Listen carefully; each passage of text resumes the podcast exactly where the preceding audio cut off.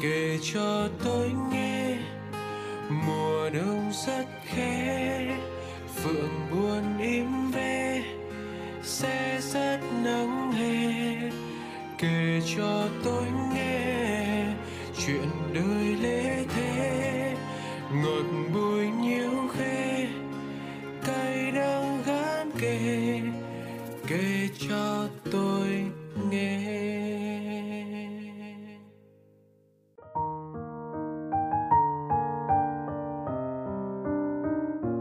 bảy đến rồi. Lâu lâu mới có một ngày thứ bảy mình hào hứng như thế này. Vì ngày hôm nay, Số radio mình muốn gửi đến các bạn Là một số radio mình khá đầu tư trong công đoạn biên tập.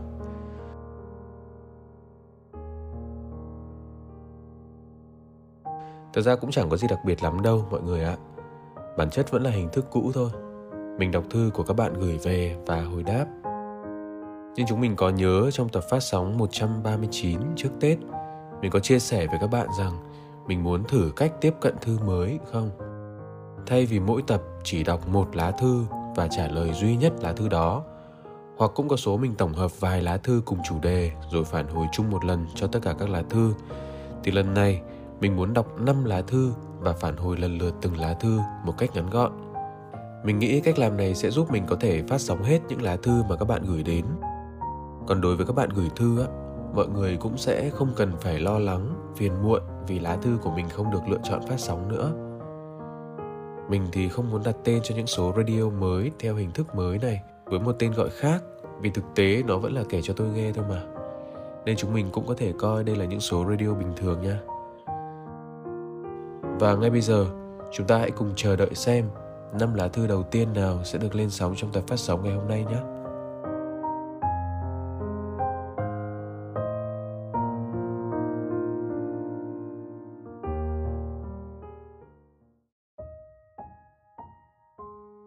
Tâm sự thứ nhất. Nếu anh nhận được lá thư này, Hãy cho em một lời hồi đáp được không ạ?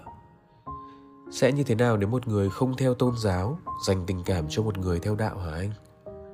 Em đã xin lời khuyên của một vài người thân thiết. Mọi người đều nói rằng Sẽ rất khó khăn nếu hai đứa muốn đi xa hơn. Nếu như là bất cứ vấn đề nào khác, Hẳn là em sẽ bất chấp mà đấu tranh một lần. Nhưng khác biệt ở đức tin và nếp sống là một rào cản quá lớn đã nhiều lần bạn bày tỏ rằng bạn muốn một mối quan hệ nghiêm túc và lâu dài với em, nhưng em đã từ chối. Em nghĩ rằng nếu đã biết sẽ không có happy ending, thì không nên có khởi đầu, đúng không anh? Em có làm sai không ạ? Em đã nói với bạn rằng, tớ chỉ thích cậu một chút thôi, nhưng hình như tình cảm đó nhiều hơn một chút thì phải. Có phải em đã quá hèn nhát không anh? Chào em. Anh nghĩ thế này nếu chỉ vì sợ không có một cái kết hạnh phúc nên không bắt đầu, thì em có chắc là việc dừng lại sẽ khiến em hạnh phúc hơn không? Hay lúc nào em cũng sẽ thấy nuối tiếc vì từ chối, bứt rứt vì có nhiều tình cảm với bạn ấy mà không thể mở lời? Vậy nên có chăng mình cứ nhận lời đi, đến với nhau thử một lần, rồi chuyện đến đâu thì đến? Nhiều người chỉ lo lắng cái kết của chuyện tình không biết có hạnh phúc hay không mà quên mất rằng hạnh phúc thực sự là những cảm giác khi cả hai người có cùng nhau trên hành trình đến với cái kết ấy, bất luận mọi chuyện có ra sao. Anh tin là nếu thay thế hoàn cảnh của cậu ấy, không phải là một người theo đạo đi chăng nữa, thì chắc có lẽ em vẫn sẽ có những băn khoăn tương tự về một tương lai chưa thể đoán định. Vậy thì có thực sự việc bạn ấy theo đạo là vấn đề chính trong câu chuyện này không? Đạo tin thì không bằng đạo tình. Sau cùng câu chuyện vẫn là tình yêu của em dành cho bạn ấy có đủ lớn để dung hòa được những khác biệt giữa nếp sống của cả hai hay không. Chẳng có tôn giáo nào muốn ngăn cấm và cản trở tình yêu cả, vì tôn giáo nào cũng vị nhân sinh cả. Thế nên hãy cứ cởi mở và bao dung, đón nhận bạn ấy, đón nhận tình yêu này, em nhé.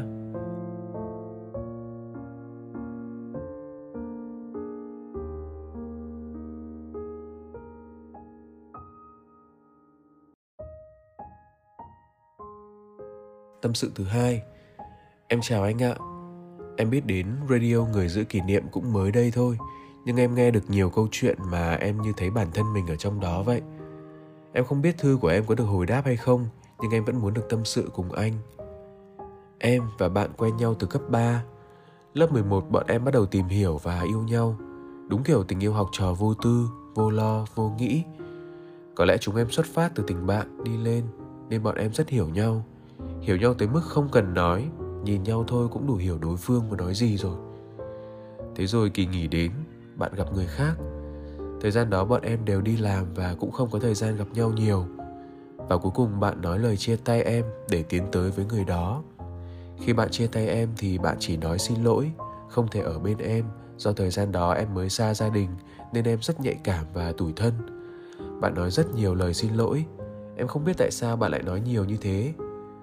Về sau em mới hiểu ra, bạn xin lỗi nhiều vậy là vì trong thời gian bạn quen em thì bạn đã tìm hiểu và yêu người đó rồi.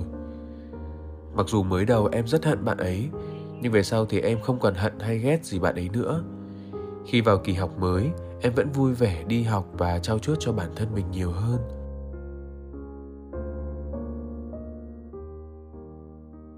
Rồi cũng có ngày, bạn ấy lại gặp chuyện giống như bạn ấy đã từng làm với em. Em với bạn ấy lại bắt đầu làm bạn với nhau. Bạn hỏi em một câu, bạn làm thế với em, em không hận bạn à? Em trả lời, chuyện cũ rồi nên em cũng chẳng hận bạn để làm gì cả. Không hận để cho nhẹ lòng.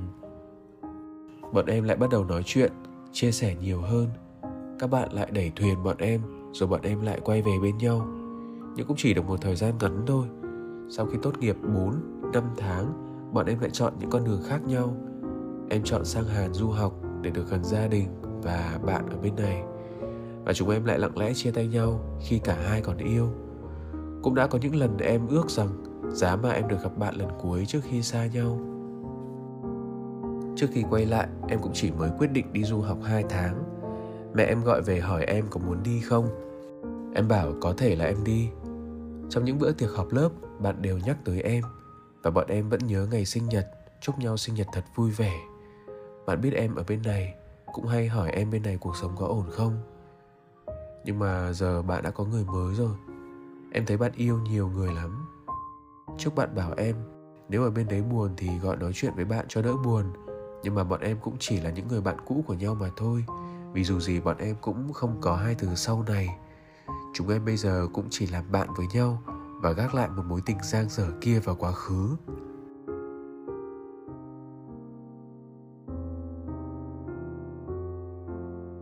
Em thân mến, đọc lá thư của em xong thì anh có cảm giác rằng có vẻ như cái duyên của em và bạn nam kia hình như đã hết rồi đấy. Nếu còn duyên thì hẳn là sau lần chia tay đầu tiên khi cả hai có cơ hội quay lại thì hai người phải giữ nhau thật chặt cơ. Đằng này cứ tan rồi lại hợp, hợp rồi lại tan. Và bây giờ em xem đấy, em đã ở một phương trời khác rồi. Còn bạn ấy cũng vui với cuộc sống mới rồi. Duyên đã hết, giờ chỉ còn cái nợ thôi. Tuy nhiên, cái nợ mà anh muốn nói đến ở đây lại là việc em đang nợ chính bản thân mình em nợ chính bản thân mình vì đã không để bản thân em tự do sớm hơn. Em thấy không? Sau những lần chia tay, bạn nam kia đều đến với những mối quan hệ mới rất nhanh. Còn em thì sao? Chấp nhận thứ tha và bao dung, sẵn sàng đón bạn ấy trở về sau những tan vỡ. Để rồi sao? Năm lượt bảy lần em dung thứ, Rồi cũng năm lượt bảy lần em lại một mình chịu đựng những thương tổn một mình. Thứ tha và bao dung cho người ta đủ rồi. Giờ là lúc em cần thứ tha và bao dung cho chính mình. Bằng cách chấp nhận để lại quá khứ như em tâm sự cuối thư, Hãy sẵn sàng đến với một cuộc sống độc lập, Không cần phụ thuộc vào bạn ấy nữa. Sống cho mình nhiều hơn, Hạnh phúc thực sự sẽ đến với em.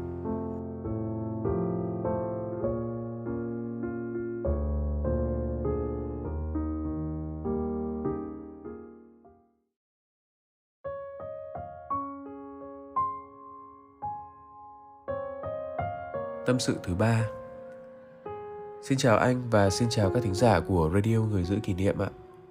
Hy vọng lần này em có thể gửi lá thư này đến cho anh. Em nói vậy là vì em gặp khá nhiều vấn đề và rồi mỗi lần soạn ra những dòng tâm tư của mình, em chẳng thể ngừng khóc được. Đầu tiên là về chuyện học hành. Như bao thế hệ đi trước thì em đang phải đối mặt với việc lựa chọn ngành, nghề, định hướng cho tương lai của mình em tham khảo khá nhiều nguồn cũng như cố gắng tìm ra điểm mạnh, điểm yếu hay sở thích của mình nhưng sao mãi mà em chẳng tìm được anh ạ Hiện em mới chỉ tìm được cho mình một khối thi phù hợp với năng lực của mình thôi.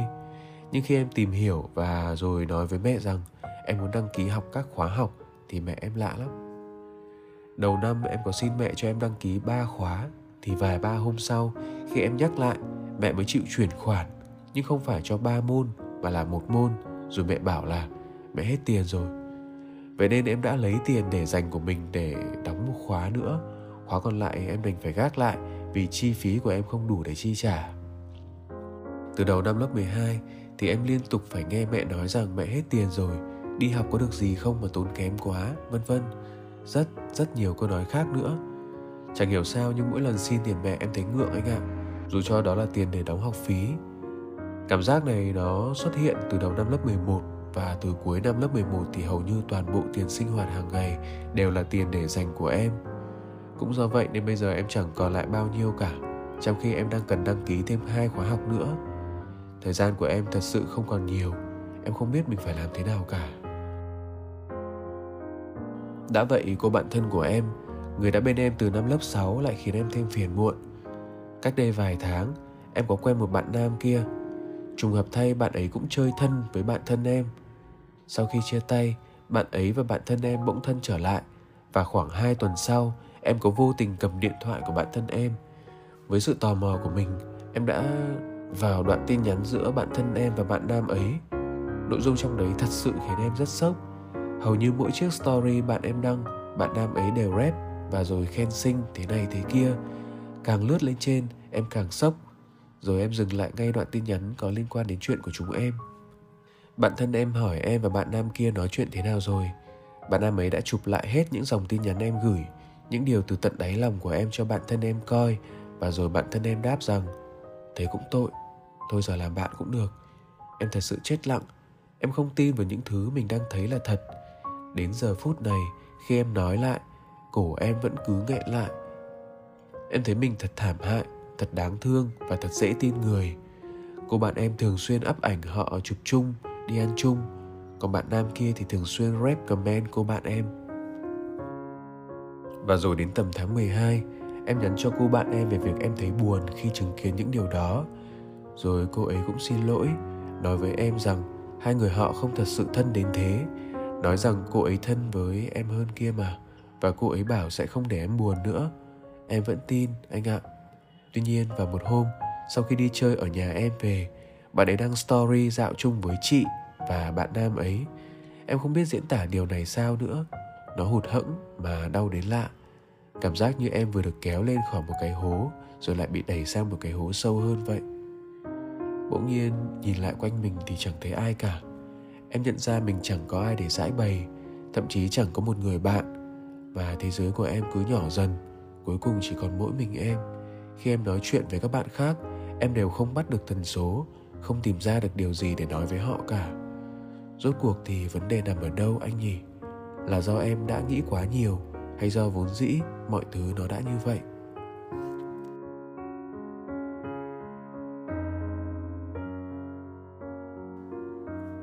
Khổ thân em, sắp đến thời điểm thi cuối cấp rồi mà mẹ mình không ủng hộ, chuyện bạn bè cũng không như ý muốn nữa. Anh nghĩ là em sẽ phải chịu khó vất vả thời điểm này đấy vì than trời trách số, bất mãn với mẹ, bất mãn với bạn bè thì cũng không thể làm mọi việc khá hơn. Nghe câu chuyện của em thì anh lại muốn lan man một chút sang chủ đề thể thao, kể về câu lạc bộ bóng đá mà anh yêu thích. Đó là câu lạc bộ Manchester United. Ngày xưa, Manchester United là một câu lạc bộ cực kỳ nhiều truyền thống. Cho đến ngày MU bắt đầu gặp khủng hoảng với thành tích cực kỳ bết bát. Biết bao nhiêu huấn luyện viên nổi tiếng đã đến và đi và không thể vực dậy câu lạc bộ. Để rồi khi vị chiến lược gia người Hà Lan Erik ten Hag đến với Manchester United, mọi thứ mới bắt đầu đi vào quỹ đạo ổn định.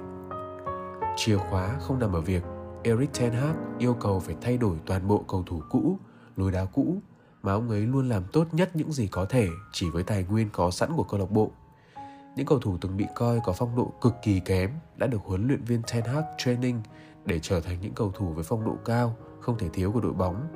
Và ngược lại, có những ngôi sao nhưng thái độ không đủ tốt đã bị ông đẩy đi không thương tiếc.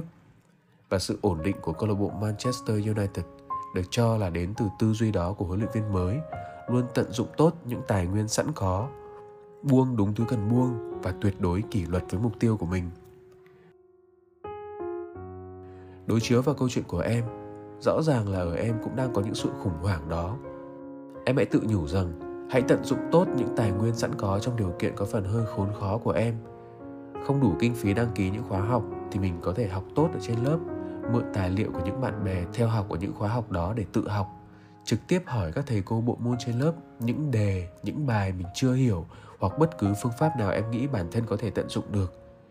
Còn đối với câu chuyện của bạn bè thì em hãy sẵn sàng buông bỏ những điều vụn vặt, bên lề khiến em mất thời gian, bận tâm để tập trung cho mục tiêu quan trọng nhất sẽ đến một lúc nào đấy thì em sẽ nhận ra là việc cứ dõi theo nhất cử nhất động của bạn mình và bạn nam kia chẳng giúp gì được cho em trong việc hoàn thiện bản thân mình cả. Thanh xuân của mình nên để dành cho những điều vui vẻ và có ích khác chứ. Anh tin là nếu kỷ luật với bản thân mình như vậy, em sẽ thành công. Chúc em may mắn.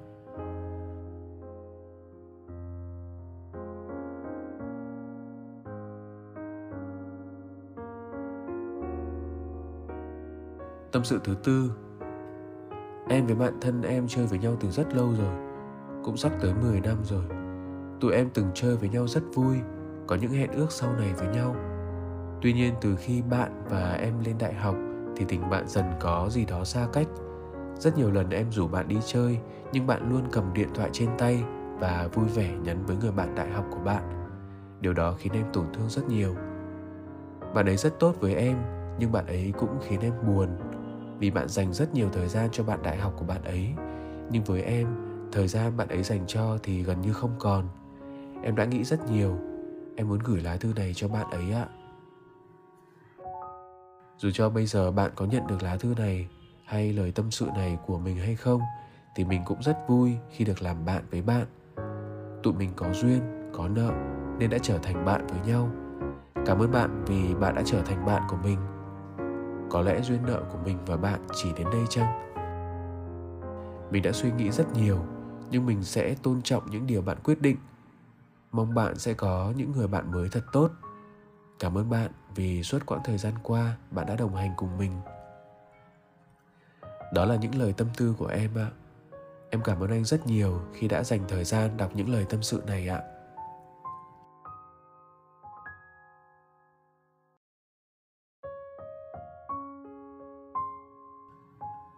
Cảm ơn em vì đã thấu đáo để viết ra được những dòng tâm tư gửi đến bạn mình như vậy. Anh nghĩ dù là tình bạn hay tình yêu, nhất là đối với những tình cảm đã đồng hành nhiều năm cùng nhau, chúng ta sẽ luôn luôn phải chấp nhận rằng tình bạn hay tình yêu ấy sẽ luôn luôn có những chu kỳ cố định. Những năm tháng đầu tiên bao giờ cũng mặn nồng nhất, gắn bó sâu đậm nhất. Sau đó đến những chu kỳ tiếp theo, tình cảm mà chúng ta dành cho nhau kỳ thực vẫn vậy – nhưng chúng sẽ biến đổi trở thành những dạng thức khác. Tình yêu trở thành tình thương, còn tình bạn trở thành tình nghĩa. Chúng ta bớt những mãnh liệt, nhưng lại thêm vào đó những ân cần ân cần một cách âm thầm. Không hẳn lúc nào cũng phải ở bên nhau, nhưng luôn xuất hiện lúc nửa kia cần nhất. Anh nghĩ giữ một mối quan hệ có những khoảng cách nhất định như em và bạn mình cũng có cái hay mà. Bạn em thì được thoải mái trong những mối quan hệ mới, phù hợp với môi trường học tập, con đường công việc mà bạn ấy theo đuổi hơn. Còn em cũng có những sự tự do, tìm kiếm những mối quan hệ để dễ trao đổi chuyện trò hơn với các lĩnh vực mà em lựa chọn. Mình tôn thờ 10 năm tình bạn mà cả hai đi qua, nhưng mình cũng nên tôn trọng những mối quan hệ mới của bạn mình. Hãy nhớ rằng, dù là bạn thân, hãy quan tâm, chứ đừng can thiệp.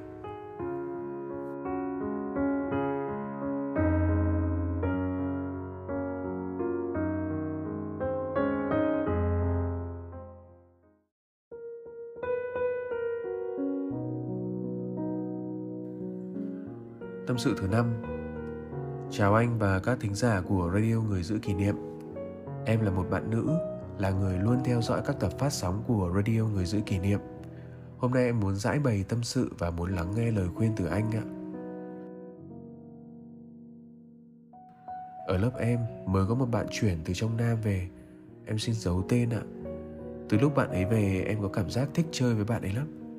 Tính em thì hướng ngoại nhiều hơn nên em và bạn ấy bắt chuyện với nhau cũng rất nhanh. Bạn ấy ngồi cùng với các bạn mà em chơi thân, nên mỗi khi chúng nó quay ra trêu vui, thì cái đầu tiên em quay lại, thì luôn bắt gặp ánh mắt bạn đó nhìn em. Em luôn nghĩ chắc đó chỉ là sự vô tình thôi, Nên em cũng chẳng để tâm lắm. Rồi đến một hôm em ngồi cùng bàn với bạn ấy, Thì bạn ấy có nhờ em tối về giảng bài cho bạn Mấy bài toán, Vì kiến thức ngoài Bắc khó hơn trong Nam. Em cũng gật đầu đồng ý. Vài ngày sau em thấy bạn ấy có biểu hiện lạ. Tự dưng bạn ấy nhắn tin cho em nhiều hơn Và nhờ em nhận điện thoại hộ. Sau đó bạn ấy nói rằng bạn ấy thích em. Em không tin cho lắm vì em nghĩ rằng ai đó đã vào nick của bạn ấy nhắn tin. Nhưng đến khi em bảo bạn ấy trả lời những bí mật chỉ em với bạn ấy biết, thì bạn ấy trả lời đúng. Bạn ấy nói rằng bạn ấy thích em và chỉ một bạn V chơi thân với bạn ấy biết.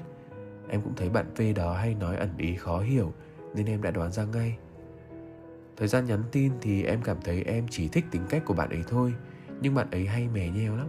Muốn em và bạn ấy tiến tới mối quan hệ xa hơn, em cũng không dám từ chối vì sợ bạn buồn nên đã đồng ý. Nhưng yêu được một tuần thì chia tay anh ạ. Lúc đó em có bảo với bạn ấy rằng tự dưng đang vui vẻ thành mối quan hệ này thì thấy có chút không tự nhiên và ít có chuyện để nói. Rồi sáng hôm sau bạn có nhắn lời chia tay và xin lỗi vì chúng em không hợp nhau, em cũng đồng ý cho bạn. Nhưng em dần vặt bản thân quá anh ạ. Em đã trải qua mối tình trong lớp rồi mà không biết rút kinh nghiệm. Rồi mối tình này cũng vậy, không dám nói chuyện với nhau. Em buồn quá. Thực sự em không muốn mối quan hệ bạn bè này bị vỡ nát như thế đâu. Em cảm ơn anh đã lắng nghe câu chuyện của em.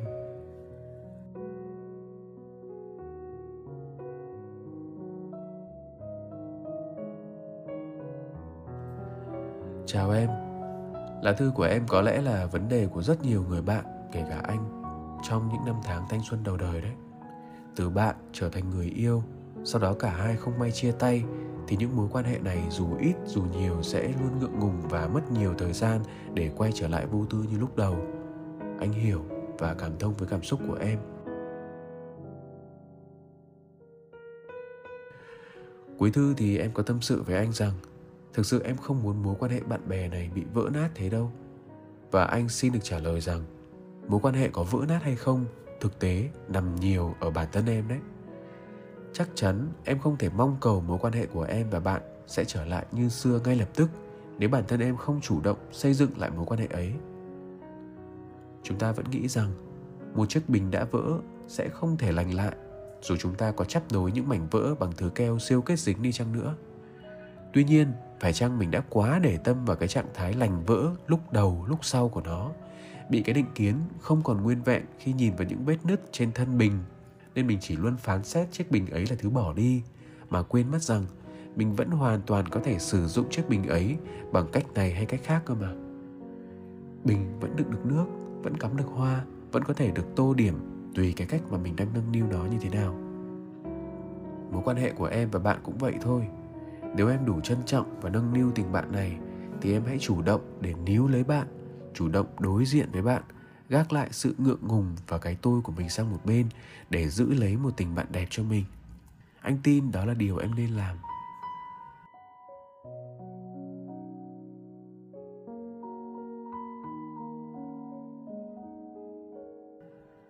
Vừa rồi là năm lá thư đầu tiên mà mình đã triển khai theo hình thức phản hồi mới. Nhìn lại thì cũng thấy thời lượng phát sóng theo hình thức này cũng khá là dài đấy nhỉ. Mình hy vọng dù những lời hồi đáp của mình là ngắn hay dài, thì những lời nhắn nhủ của mình cũng sẽ phần nào giúp được các bạn vượt qua những băn khoăn. Chúc chúng mình luôn bình an trên hành trình của mọi người nhé.